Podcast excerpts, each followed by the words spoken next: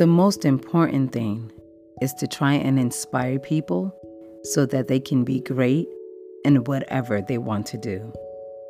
The late Kobe Bryant. That doesn't even sound real. The late Kobe Bryant. I heard that last night on my way home from my nephew's first birthday party. And we're all in the car, of course, listening to the radio, you know, scrolling social media, not believing the news that we heard earlier in the day that Kobe Bryant had died in a helicopter crash with his daughter, Gianna. I mean, this whole story is just heartbreaking. Honestly, I'm not a big basketball fan. It's not like I'm like, yeah, basketball, but growing up in a household with seven brothers, you better believe that yes, I was watching basketball. And yeah, I enjoy the game. You know, I may not know every player's name, but I enjoy the game. And I actually remember when Kobe was drafted, you know, and maybe one of the reasons I remember is because I was like, oh, he's cute, you know, he was like my first NBA crush, and I think my only NBA crush. But um, there was just something about him, you know, there was certain, uh, a certain charisma that he had about him, and he was amazing at what he did. I mean, we see everything. You know, we see how many times he made it to the finals, how many times he led his team to the finals, and all the rings that he got. But I think what I admired about him is even after the fact, even after he said goodbye to basketball, and maybe not even really, because didn't say goodbye to basketball, but after he retired, we kind of got to see like the human side of Kobe. We saw him with his family, and I loved it. I, you know, I I loved to see what he was doing. You know, the time that he would have with his daughters, and so just hearing this news is really, really, really sad. And honestly, like I'm just praying. This morning I got up thinking about his wife Vanessa, and thinking about their three daughters that are now here without a father, without a sister. Vanessa, who is here without her husband and without her daughter. Just a tragic, tragic loss. And the reason I wanted to do an episode dedicated to Kobe Bryant is because just because he had such an impact. Like, I feel like he is an icon, like how Whitney Houston it was an icon, Michael Jackson was an icon, like Kobe is an icon. And it's crazy because I did not realize it until yesterday. I was like, this man really had an impact on people, whether you watched basketball or not. And so I really just wanted to just um, talk about him and just honor his life today. And just even how his life, like, it really teaches you lessons. So that's what I wanted to talk about today about how his life, the way he lived it, um, his principles, you know, what they have taught me. And even though, you know, you may know these things already, sometimes it takes um, an event to occur to just jar your memory and just uh, make you have a just remind you of your perspective, just to bring everything to the forefront of where it should be, where your mindset should be. So, um, you know, I guess, you know, you guys know I like to give three things, right?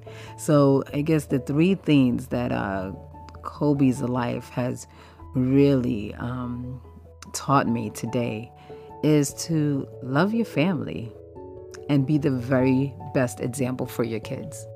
Love them.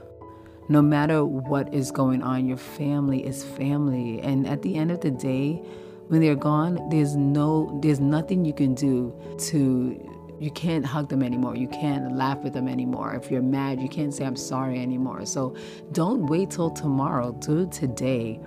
We saw how Kobe loved his daughters and and it's just crazy, right? That we were just seeing this bond between he and Gianna. He didn't wait. Most men will wait and say, you know what, um, you know, I want my legacy to be carried on through my sons, right? Like, uh, you know, um, I didn't have a boy. I guess it can't happen. But he didn't do that. He was gonna let his legacy be carried on through Gianna, and you know that she was in uh, in basketball camp, and they were on a way on their way to a game that um, Kobe was going to coach.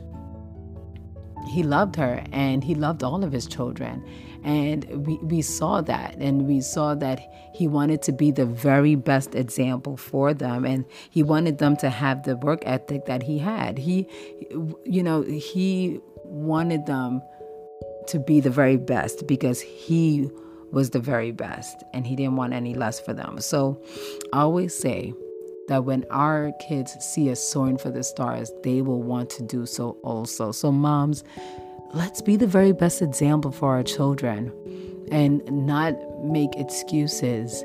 You know, if we want to do something, we're going to make it happen. Just take small steps, you know, because it matters. They will see us taking small steps and know that mom didn't give up on her dream. Whatever it is, just take small steps and let's just be the very best example for our kids in whatever we want to do. Whether that's being the best CEO or, or being the best mom. Just like I said, just doing your very best and making sure that your kids know that you're doing their very your very best so that they know that they have to do their very best and nothing less. Number two, live a life full of purpose. Yeah, we've been talking about that, right? What is your purpose? And um, you know, God has given us each of us a gift.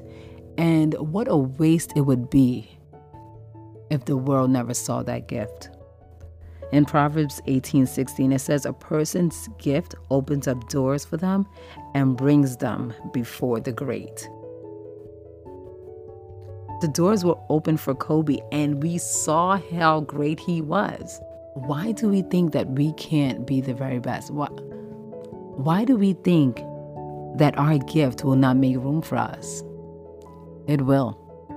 If God said it will, then it will. If He gave you that gift, why wouldn't He want you to share it with the world? So don't hold yourself back. Live a life full of purpose every single day.